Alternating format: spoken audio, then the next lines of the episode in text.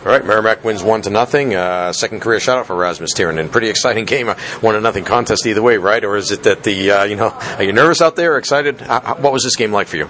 Uh, it wasn't. I didn't get tested a whole lot. I, they kind of came in waves, but um, there's a couple couple of times I got tested a little bit. But yeah. um, other than that, I got to kind of relax and yeah. enjoy the show, I guess. But, um, I just the guys the guys did a great job of blocking shots again on both on uh, five on five and when we were killing, and I think the kill was kill was huge and probably ended up winning the game for us today. So.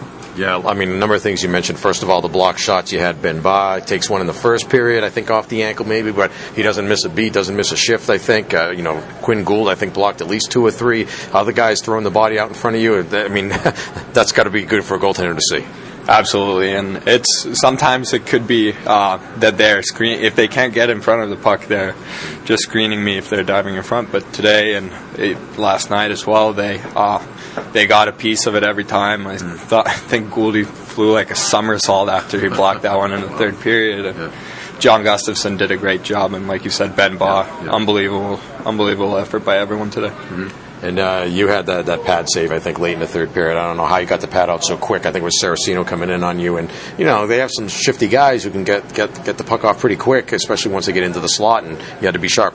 Um, yeah, at that point, it was just, for me, it was making the next save and making sure that that I could didn't leave any big rebounds in front and just try to cover everything and make it as choppy as possible. Mm-hmm. Uh, you've had such a terrific start to the season. Uh, what do you attribute that to?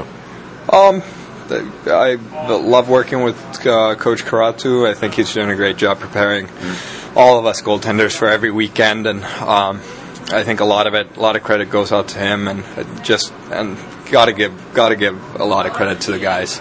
Like the amount of block shots we put up every game is is huge, and it's it's just without them, it's it would have been a tough one today. This game, uh, for those of us that were watching the game, it, it kind of had, even though it's early in the season, a little bit of a feel, not totally, but a little bit like a playoff kind of game. Um, did, did, it feel like that at all for you out there?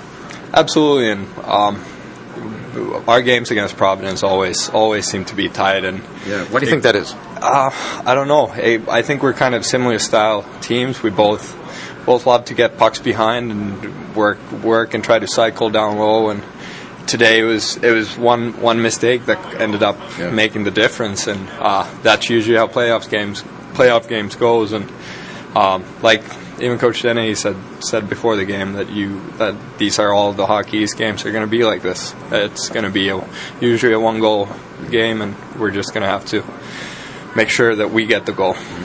What did you see on the, on the one goal that was scored, the, the game winning goal from from being down the other end of the ice? Did you see it develop?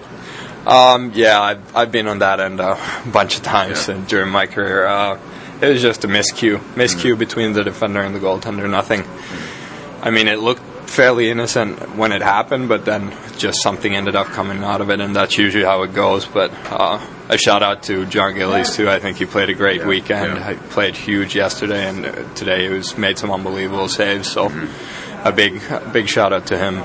Yeah, I was going to say going up against a guy like that. I mean, he is so terrific. He might be, if he's not the best in the country, he's one of the best. But uh, does that give you any, you know, additional kind of, uh, uh, you know, momentum or, or motivation that you want to, you know, be right there, match him, you know, save for save, as it were? Not really. I, I, I think that's kind of a. Uh, well, it's not my way of looking at it. I don't care who's who's in the other net across me. It's it comes down to what team we're playing and what kind of what they like to do, and that's that's how I get myself ready. It's I I don't really care who's down the other other end, to be completely honest with you. All right, Rasmus Tirronen, the warrior of the game tonight, co-warrior of the game, along with Brian Christie, who had the goal for you guys. Thanks a lot. Congratulations. Thank you very much.